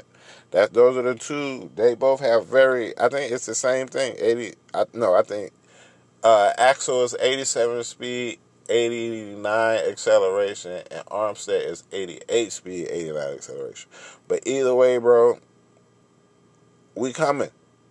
We coming like we and now we're coming faster. That was our goal, and we're coming. And well, and we're blessing harder. You feel me? Pause because I already know how that could have been. You feel me? So hey, it is what it is, bro. Like we feel like Axel is going to just grow in our offense and really become a player in this league, a player on this defense that you have to look out for, man. Uh, but we again, we have to show improve. We understand that we have to show improve. All right. Now, uh, our next storyline is Damari Sparks, a true number one CB. Come on now. Yes. All right. Yes, he definitely backed up. He definitely backed up his first, his rookie year. He had a phenomenal rookie year. As far as the players that he was covering, getting things done, he had a phenomenal rookie year, but he didn't put up too many uh, interception stats. It was a lot of pass deflections.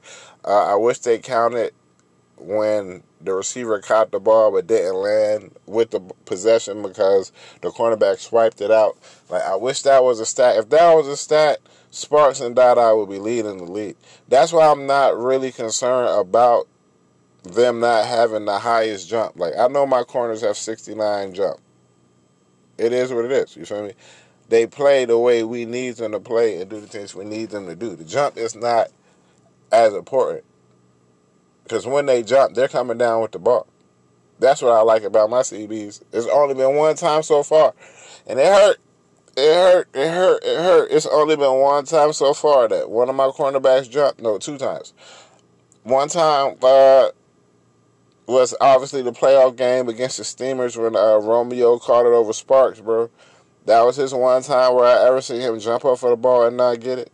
You feel me? And then the other time was against the uh, I want to say it was against the Thunderbirds when uh, Dada mistimed his jump. He jumped a little bit too early, or he would have picked it, but he was still able to get his hand in there to bring up the play.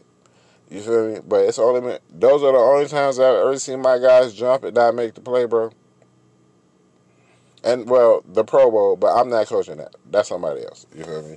So it is what it is. I feel like we have guys. We I feel like, all right. I feel like Sparks is a shutdown corner. I think that would be a league consensus. I don't think that's outlandish for me to say. I think many people will say Sparks is a shutdown corner, a true number one. All right. Our goal is getting his name out there more to where people say he's the best. It's like it's it's the pride in me, man. It's the pride in me. Like we know what we're going to get from Sparks, and he's going to shut it down. Like he's to be, he might just be have a career being one of those guys who's just a, a, a quiet storm, a silent killer, man. But Sparks is that guy, bro, and I want him in the in the same conversations with the Chamberlains and the Stratas and the the the Marcolas and the who else? Who else? That's just the Sneeds and the and and, and the Gabriels or Normans is it's, it's bro. It's like I know, I know, I know, bro. You got Caden Blair out there, Ray Gibson. Who else got good corners, man? Let me let me let me stop and think. Let me stop and think. Put some respect on people's names. Let's go through it. The the the Gunners out there. Uh, Walters, who led the league in picks, and then they got Golston on the other side. Who else they got? Who else out here with good corners? I'm staying in our. I'm staying in. Uh, nah, I'll go over there. The Cougars got some good corners. The, the Cougars definitely got some good corners. The Aviators got some good corners. The the Aviators definitely got some good corners. Uh, Red Dragons. Who else? Uh, the Bulldogs have stepped their corner game up now. They definitely got some good corners. Uh, the Dreadnoughts got some good corners. There's a lot of guys out here with good corners, bro. But I feel like Sparks better than them, bro. I feel like Sparks better than them. Just the competition, that receiver that he consistently plays. But you know what? It's going to take. I want to see how he looks against the London Lions because that's the ARC guy, and I know how the ARC feels about their guys. So I want to see him get strapped up a couple times. You feel me? He's supposed to be this big jump ball guy. Uh, that's his game. His game is exactly the weakness of Sparks. His game is exactly the weakness of Sparks. He's a jump ball guy. It doesn't matter about getting that separation, but he can. Like, but the key is if the ball's in his area, he's going to get it, and we're going to see, man. We're going to see. That's going to be a matchup that we see two times a year, and I'm just saying, facing guys like CJ, facing guys like uh, going to be facing Lions before facing uh, Chattanooga. Then you got uh, Romeo. He was still formidable against Romeo, even though he gave up that touchdown. You see what had to happen for that to be given up. It's not like he just got burnt on the play. You know what I'm saying? It's just like I know there's respect in Amari's name, man. I know everybody knows there's respect in Amari's name, man. It's that you just want him to be touted as that. You feel me? That's my problem. You feel me? My ego and my pride, just my love for my team, bro. Because the Barons was nobody. The Barons was just Winkler and Bain. You feel me? It's just like I just I'm just dying for somebody else to be an original Baron. Start here and build their name through the league where everybody knows, like, yeah, man, that guy from the Barons is that. Like what Amar'e, you feel me? Kenny Steele, you feel me? I want Damari to be that. I want Yap to be that. I want Cheese to be that. You feel me? Like I want guys on my squad to be that. You feel me? Hopefully Best grows into that. Hopefully Axel grows into that. Hopefully Rubio grows into that. Coming behind TC. TC is that. You feel me? But it's just because this my team. I know it might not be a league wide thing. Like I know like vets of the league are gonna always have respect for TC. You feel me? But I want that next guy who's gonna come in originally a Baron, come out wreck the league, be one of the guys, the top guys in the league. When they talk about oh the best QBs and uh We'll go with the other league. I'm sorry. We'll go with the other leagues. They talk about the Brady's and they talk about the Mahomes. You feel me? I want Brinker to be that of the RFL. Like when they talk about the best QBs, when people talk about just collectively talking about the league, just rapping. I want Brinker to be one of those guys that always comes up in the top five. I want Kenny Steele to be one of those guys who always comes up in the top five. Same with Amar'e.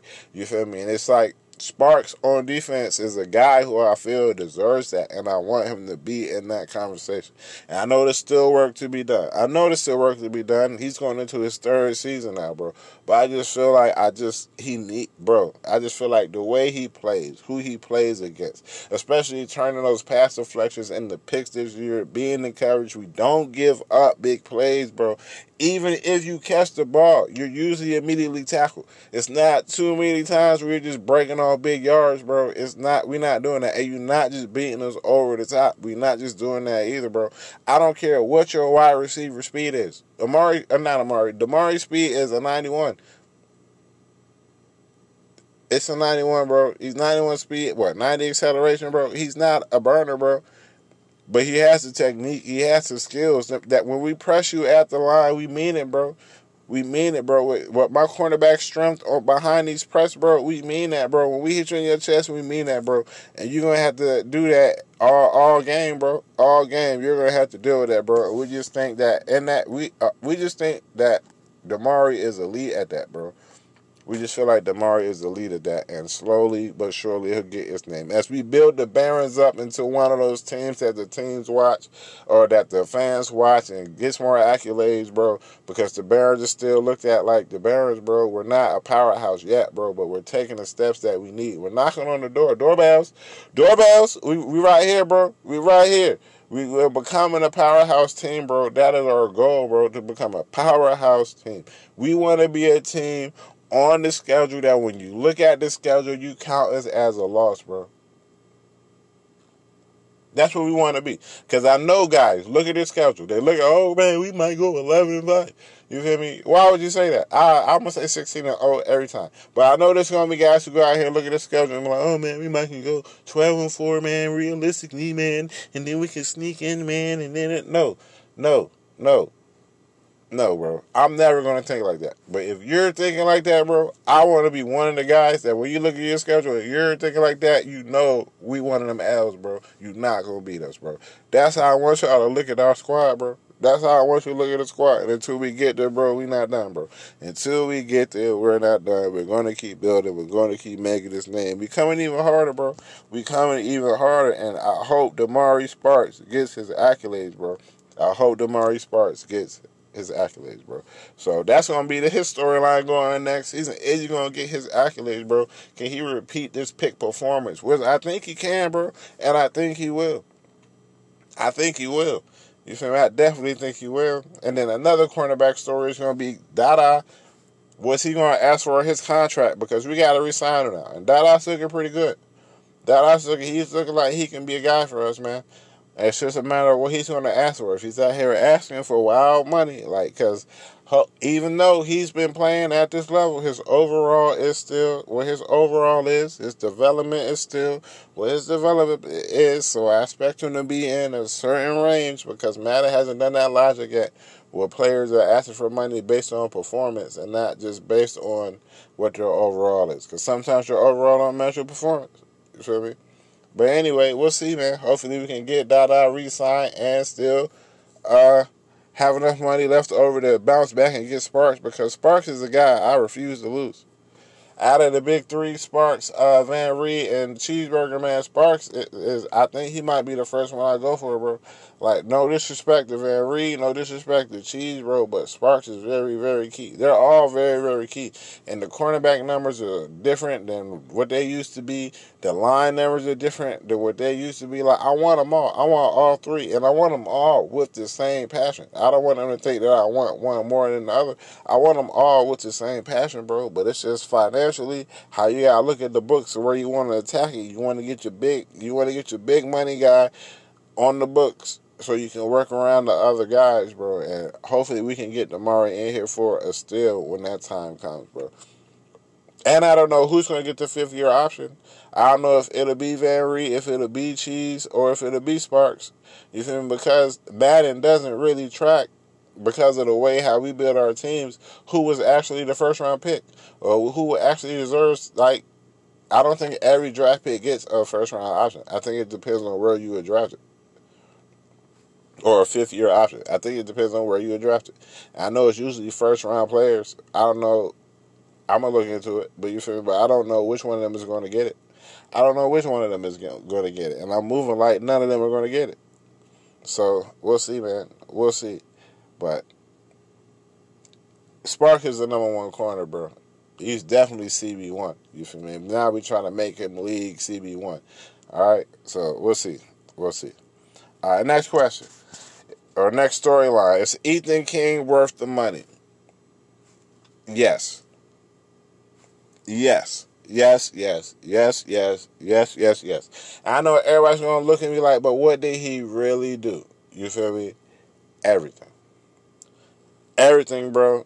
Everything. He was the key to how everybody else around him was able to move because off gate, bro, he automatically locked that. Wherever he was going, wherever he decided to move to uh, in coverage, that side of the field was usually eliminated, bro. So if he was standing there in the middle, there wasn't going to be a lot of passes over the middle, bro. That's what led to a lot of these picks. A lot of these picks that Sparks got, a lot of these picks that uh Dada got, a lot of these picks that Heyday got, it's because looking at the middle, seeing Ethan King there, they automatically thought, nah, we ain't doing that. Nah. The best option was to throw that pick because they felt like it's going to be a pick anyway. They felt like it was just going to be a pick to King. So let's try our luck with somebody else. You feel me? Luck is on, luck was on our side. I feel like we put ourselves in a position for luck to be on our side. We want you to take that test. We want you to come out here and feel like, hey, I can do this just so we can crush your dreams. That's what we want to do, bro. That's what we want to do. That was the key. And it all starts with Ethan King. You feel me? In the coverage, in the secondary. You feel me? That second, that having that guy who can cover over the, the linebacker, uh, uh not over the linebacker, over the tight end is going to be key. That's something we're moving for, uh, looking at moving forward. And we have a, a few guys that we can test in that spot. We have a few guys we can test in that spot. You feel me? But Ethan King is going to be the sub linebacker off gate. And I know they're saying, oh, with the new Madden, now when you play safety as a sub linebacker, this going to have a different reaction with Blase Blase. Listen, Ethan King, 6'3", 220, bro. He's not one of these little speed around safeties that people trying to cheat and use for changing direction, bro. Like that's not why we out here. We out here to be a force to be reckoned with. I understand the way the league is moving to more of a spread. If people was more running I formation, I wouldn't have a safety as my uh, sub linebacker. Sub linebacker wouldn't be a position if people was out here running I formation running wing T, bro. People out here throwing it. People coming out here three, four, five receivers 90% of the plays. So you need a guy who can patrol the middle like a safety, which is Ethan King, because he's like a safety, but can do the things in the run game that a linebacker can do. And two of the three abilities that Ethan King has, being reinforcement and being unfakeable, just enforce his dominance in the run game. That's why I feel like he's the perfect robber for our cover one scheme, bro. And that's why he's there. He will continue to be there. Heyday will continue to be up top, and I'm continue to dare you to throw it, bro. Come stop this cover one. Shout out to shout out to Mix, bro, with the crown. Come come come come face this crown, bro. Come face this crown.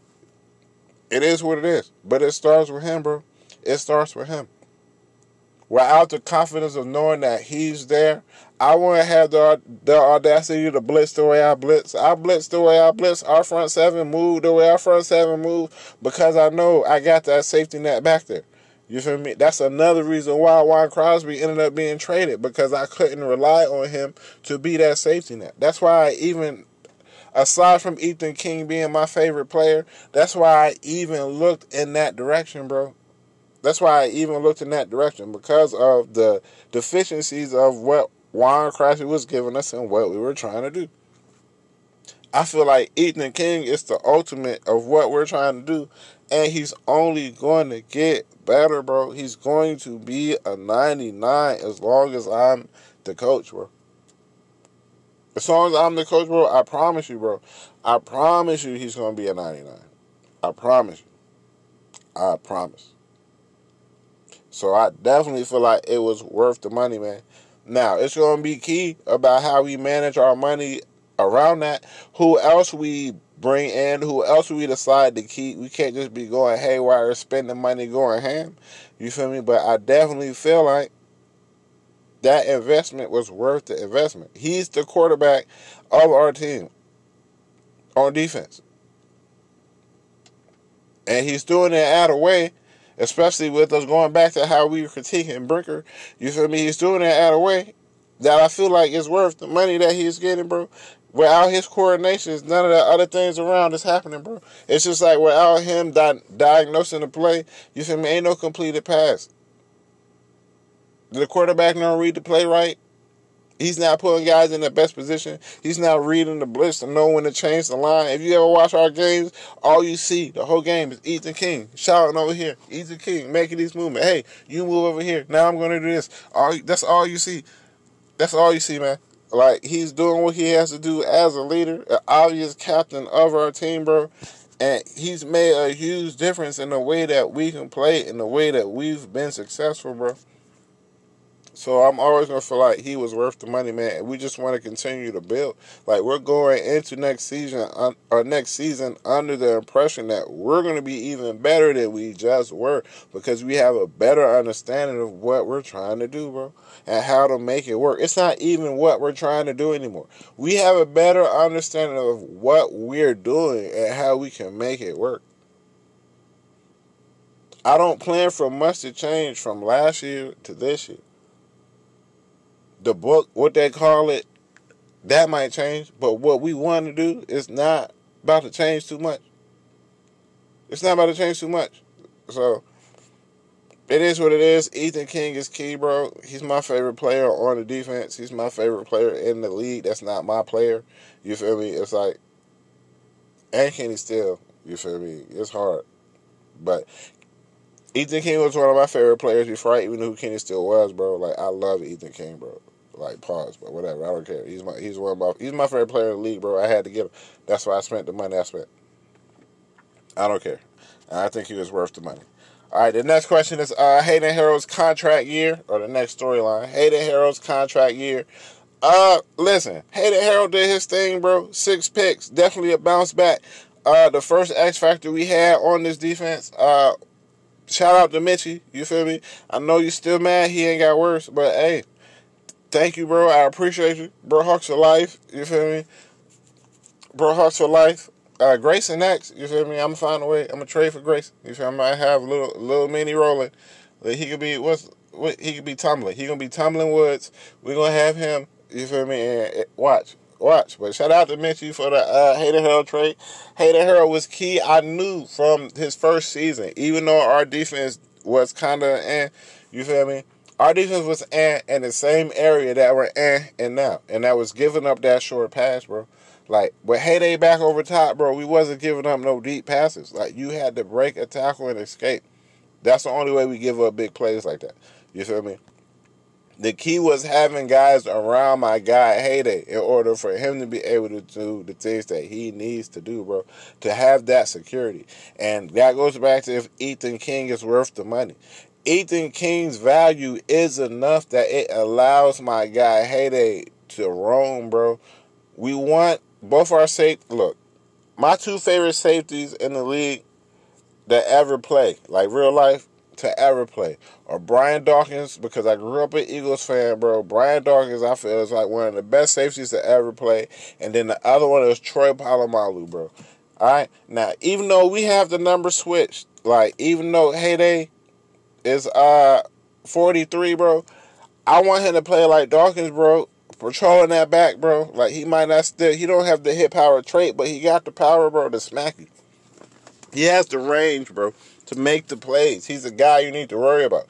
You're not just gonna automatically run him over like you would do other uh free safeties in this league, bro. He has to he has the the skills, bro. I think at one point he was even rated higher as sub linebacker than Ethan King. It's just things about how I played a sub linebacker position Ethan King was better at than Heyday. You feel me? I definitely needed Heyday up top being that ball hawk, bro. I definitely needed him up top. And he showed out, bro. Six picks, bro. Six picks. Six people people don't know, bro. Hayden Harrell has had a just a career like just he never really got the appreciation that he deserved, bro, for the skills that he has. He's another guy who came in the league already nice. You feel me? He, he, he was already a vet. He was already because he's thirty something now, so obviously he was already a vet when the league started. You feel me? And now he's finally just in his later years, bro, making those plays. We were able to. He played well enough that we was able to make him better, and he didn't regress, bro. So we're definitely, definitely happy for the results we were able to get from uh from Heyday, and we just hope to see more, bro. We just hope to see more, bro. And I think he will, bro. I think he'll continue to establish himself as one of the best safeties, at least in the NRC, bro. I'm not gonna say the league because I don't have the definite league scope of all the safeties, bro. But on this half, bro, he's going to establish himself as one of these best safeties. And it's not just going to be off of just name, because a lot of guys, there's a lot of guys just off of names of things that they did seasons ago or just hype, bro. And it's like, nah, like over here, what we're trying to do, we're trying to make new names. And though, even though Hayden Hurl is an older guy, he can still be a new name, bro. He can still be a new name. We want him to be mentioned amongst the likes of people like Garrett and Ash, bro. Like Hayden is Hayden Hurl is an elite safety, bro. He's an elite safety. He's an elite safety, bro. And we're just gonna continue. We're just gonna continue short. Like these new safeties are gonna wish they could be Heyday. They're gonna wish they could be Heyday. All right, but that is what it is. All right, so our next question, staying in the safety room, or our next storyline is uh, is this Trenton Christian's last season? All right, the answer turned out to be no. It's not. Tristan uh, Trenton Christian did come back. I'm saying TC because y'all know I hate trying to say this man name. All right, so TC did decide to come back, bro. He's coming back for another season. Uh, we still have a, still have him at a reasonable overall, bro. He's still 75. He didn't lose much speed. Like the things that Madden decides to take away when guys get older, in comparison to things that should. I just feel like play rec awareness should get better as players regress. I don't see players getting less intelligent. A lot of the keys to why these guys can play as long as they play after their physical dominance kind of diminishes is because of their intelligence and because of their awareness and because of their play right. You feel me? I think Madden needs to do a better job of progressing that the right way, bro. I can understand, like, all right, my center playing 14 years. He's losing his run block strength. He's losing his his block shedding ability because he just physically can't do it the way he used to do, or his his, his run blocking ability. He can't pull the way he used to. He's kind of lost a step. He's not as fast. He can't accelerate. Like I can understand all those physical things dropping, but the mental things should never drop, bro. I don't understand it. I don't I don't understand it. But uh, that aside, man, TC really didn't regress too bad. Uh, he dropped. I want. I think he dropped four overall from a seventy four to a seventy nine. But a lot of that is just the weight of how of how Madden makes these overalls in comparison to what it actually means or does.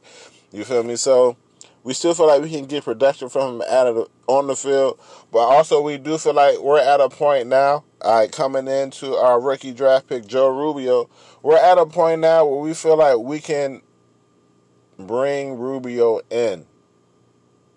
Him and like depending on how he looks in the preseason, man.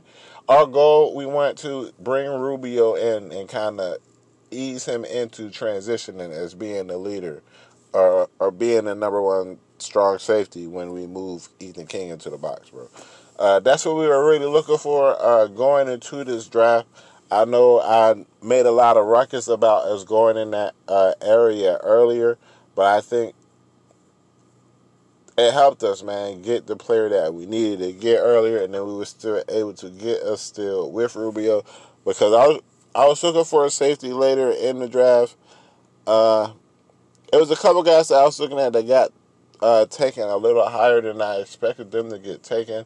Uh, obviously, we had a chance to get guys like Blueberry Hill. Uh, Stubbs was a guy that we were looking at too. It's just a matter of how the board felt. King was a guy that we could have got uh, when we were doing our, our pick. Uh, CP was a guy that we were linked to, uh, highly linked to, a lot on me. Uh, now, let me say this now. If CP was sitting there and he, I felt like he was the best player on the board, I definitely would have took CP because for what he turned out to be, I think he's a 75 as well. I could have just started him over Christian from the gate. You feel me? But at the same time, I feel like for what we needed, the area that we wanted to go, and with uh, Christian not retiring, it kind of changed the outlook on the safety position on our ball in general. Like we kind of moved it back, like I want to say five or six spots as far as importance. You feel me? Because I'm very key. I'm very part. I'm very high on safeties, as you can see from my team build. You feel me? I'm very. I'm very high on safeties. I feel like I'm very good at developing safeties. I feel like safeties are the most versatile players on the defense because there's so many different places you can line them up. Like you can have a safety at CB one. You got a, you got them in the slot. You got them at linebacker. You can have them rushing off the edge. You can have them. Uh, center field and deep. You can have them in the box as strong safety. Like there's so many different ways that you can use safeties. So many different skill sets that they have as a collective group. Like I can say safeties is one of when you scout safeties, it's one of the most diverse groups of guys that you could find. Like you could find two guys with the same overall and have drastically different skill sets drastically different skill sets, bro. And some of the skill sets they that they do have don't even really weigh in as much as you would think they would weigh in. You feel me? As far as their overall. But not to do like a super deep dive on safeties, man. But I just I love safeties, bro. Safeties are my position. So I understand why guys will feel that way that I would get a safety. You feel me? I did make noise and make it uh, seem as if we were going more in that direction. Even though I knew I knew in the first round, my first pick, I wanted a receiver. You feel me? Like that became my I know this is what we're going to do. And that is what made us make the trade with the Desperados to get another first round pick so then we could come back with our favorite defender that was still available. And that's why I went with Axel. Axel was my favorite defender that was still available. Like I knew, like from the beginning, Mitch was talking about, yeah, man, Axel, he can be a great rusher. Blah blah blah. I'm like, nope.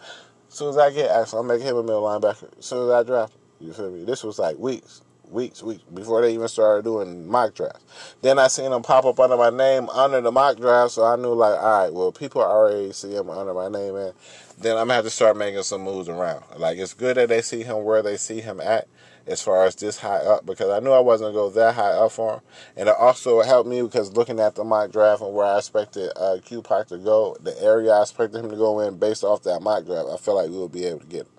You feel me? I feel like we would be able to get him. So things worked out well. You feel me? How we got here from talking about uh, Christian and Rubio. Wow. You feel me? So, long story short, man, we're gonna be bringing in uh, Joe Rubio to compete with Christian. Right, we are very happy with the performance that we got out of Christian last season, man. He was a very solid guy for us, man. A lot of big plays, got uh, pick six. Like one thing about Christian, man, he's gonna score, bro. If he gets a t- if he gets a pick, bro, he's gonna score. He's going he's not gonna go a season without scoring, bro. He's not. He's gonna find a way to get in the end zone. So that's something that we definitely like. Hopefully, it's something that can rub off. He can help mold into Rubio, bro. Uh, as Rubio begins to take over. But we're definitely going to get more reps out of uh, Rubio. Uh, hopefully, by the end of the season, Rubio will have established himself as that uh, starting strong safety uh, when we go into our nickel and dime, which was really more of our base sets, but I don't want to say base sets. You know what I'm saying? So uh, we'll see how that goes, man. Uh, we'll see how that goes. I'm hype. I think Rubio brings a lot of a lot of spunk to his defense, man. Low key spunk too. I think he's going to be another silent killer. He was able to get the big hitter trait, and he did have uh, 87 hit power, which I think was top three hit powers out of everybody who was drafted. I'm gonna have to go back and double check that, bro. I think he was top three in everybody who was drafted, which is going to be key. That was something that we were really, really looking for. He has the speed to roam around. Uh, we're gonna have to develop his coverage a little bit more.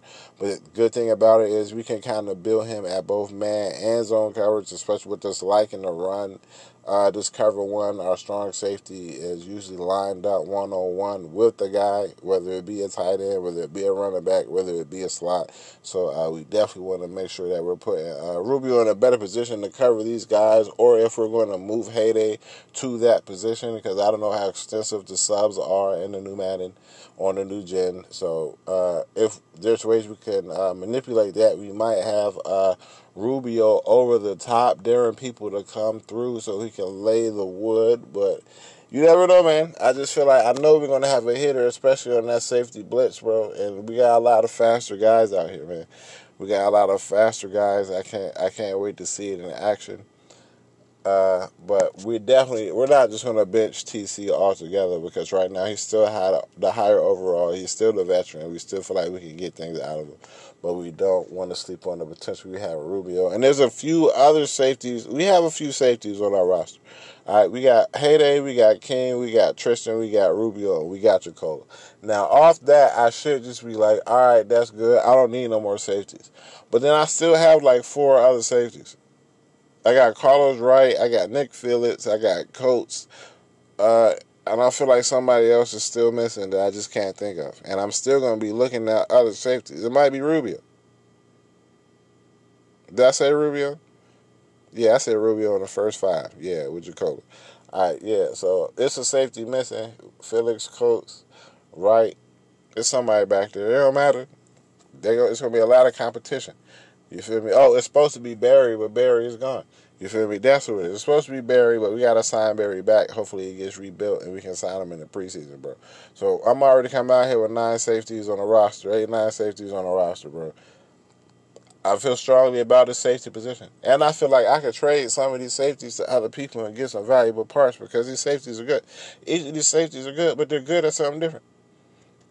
I got one safety that I can play like a linebacker. I got one safety I can play like a corner. I got one safety I can play like a safety, a strong safety. I got another safety I can play like uh, a free safety. It's just a matter of what we're trying to do. There's a lot going on back there. You feel me? And we got a lot of good guys with Trent Christian still being here. You feel me? He's a guy. Hopefully, we get some veteran. That'd be great if we can get TC to get a mentorship to uh, Rubio with his age, bro, to help us sell him a little faster. That'd be great. That'd be key, man. You feel me? But this is the last year that we are assigned to Christian. So I guess going into this storyline is one is TC going to retire. Two is is Rubio going to take over a spot, or how long before Rubio takes over a spot? You feel me? Or three, does he stay in the league? Because we're not going to resign him. We're not going to resign him. I feel like he's going to ask for a lot of money. We, we already have him too high on the books now. Uh, that's why we were hoping that he would retire so we wouldn't get that cap penalty. But because he didn't retire, which I'm not against, because it's only about the cap. So I'm not really against it. We can make it work. And if he's still out there performing, man, we gonna we gonna keep him out there and let him do his thing. He's still TC.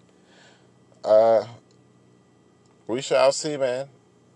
That's that's we shall see. It's the case of the we shall sees, man. And uh, we'll look to see who emerges as the next safety on our roster who's going to uh, stand up. Because not only that, we got uh, Heyday on the other side who's not getting any younger. And if you want to keep uh, our guy Ethan King down in the box, that means we need two guys. We need two guys up top to replace guys. You feel me? High quality guys. So it's gonna be a key. It's gonna be a key story. That's gonna be a key storyline going through this season. Is what we do with the safety room, bro. Outside of, I can't even say the big three now. Outside of King and uh and Heyday, what are we gonna do, man? Money bags? Yeah, besides money bags and Heyday, what we gonna do? We'll figure something out, man. We'll figure something out. All right, and then this is the last question on the storylines, and it is: Will the Barons make the playoffs? Yes, sir. We made the playoffs. Now I'm not gonna get too hyped because we snuck in. We we definitely snuck in the playoffs. Uh, by the skin of our teeth. You feel me? By the hair on our chinny chin chin.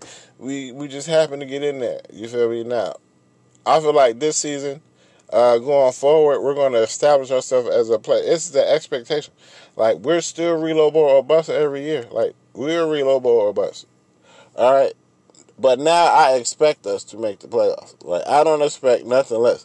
Not just because I feel like we're just gonna go through and make the league or beat teams and blase blase. We're just gonna run it up and no. I just feel like as a coach, the expectation of the or the goal that I'm trying to accomplish with this team for the season, outside of the Reload Bowl, starts with making the playoffs, bro. It starts with making the playoffs, and it's going to be up to me to put our team in the best position in order to get that done.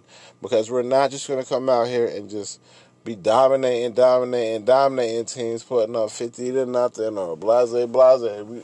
it's a team game. We have to play as a team. We have to all be gelling for all to work. And all we're trying to do is just make sure that it's all coming together and it all will work, man. And we feel like we've gotten better, we've built stronger. It may not look that way on paper, but on paper on the field are two different things. There's a lot of guys who are on paper guys, but then there are a lot of guys who are on field guys that you wouldn't even expect to be a field guy. All right, there's 95s and 96s out here that don't give the same kind of results as guys out here who are 71s and 72s, bro. It's just if you got it or if you don't, man. And I feel like we have a bunch of guys who got it, man. And we're only going to get better. Reload or bust. But oh, and it was great to get the Barons their first playoff berth. Even though we lost the game. Now my goal is to get us I mean, past the playoff wins, I think that's too little of a goal. I think uh, our goal is to get the Reload Bowl, which will lead to us having playoff wins. So it'd be definitely nice to add those to the arsenal, man. It'd be definitely nice to add those to the arsenal. We'll see where it goes. We see how it goes. Uh, I'm hyped. I'm hyped, bro. I think the storyline for this is to be where we win the division. That's my storyline. Where we win the division? It's my first storyline, and then two, how much of a threat are we in the playoffs, bro? Because I think we're the wild card, bro. Like that's, I think in the NRC, bro, we're the wild card. No matter how you look at it, whether we get division title or not, even though that's our goal, bro. I think if you see us in the playoffs, no matter what seed we are, bro, at full strength, we're a team that every team in the playoffs, no matter what their record is, is going to look at us and say, hmm, I don't really want to face them. You know what I'm saying? We're that we're that we're that scrappy new that scrappy new youngster in the pride. You feel me? It's a lot of elders, there's a lot of old head up here running the pack, running the pack. But the Barons of that scrappy new that scrappy new youngster, man, stepping in. Stepping in, man, making their name known. It might not even be to lead the pack. It might be more so just to show you that, hey, I'm up here with y'all with this pack. Don't sleep with me just because I'm chilling back here. You feel me? Just because just because I'll be doing a lot of barking and doing a lot of howling. Don't make you think that I'm not up here with y'all as far as leading this pack. I might be the leader. And I think uh, that's one what we're trying to establish. But I think two in the playoff scenario, none of the teams in the playoffs are really to be like, hey, I want the Barons. That's just me. That's just me, man. That's just me. But man, I want to say, long story short, man. But that joint was still long. Like this two 50 minute parts, so two hour pod, two hour pod. Man, I gotta think of some kind of constellation, man. Just some kind of okay. Just for guys who made it this far. Because, yeah, I'm not even gonna line it up. I'm not gonna say nothing at the beginning of the pod. I'm not gonna say nothing in the post, man. But if you made it this far, man, I appreciate you, man. I want you to know that I appreciate you. Thank you for listening, man. Thank you for taking the time to listen to the things that we have to say, man, or I have to say uh, about the Barons.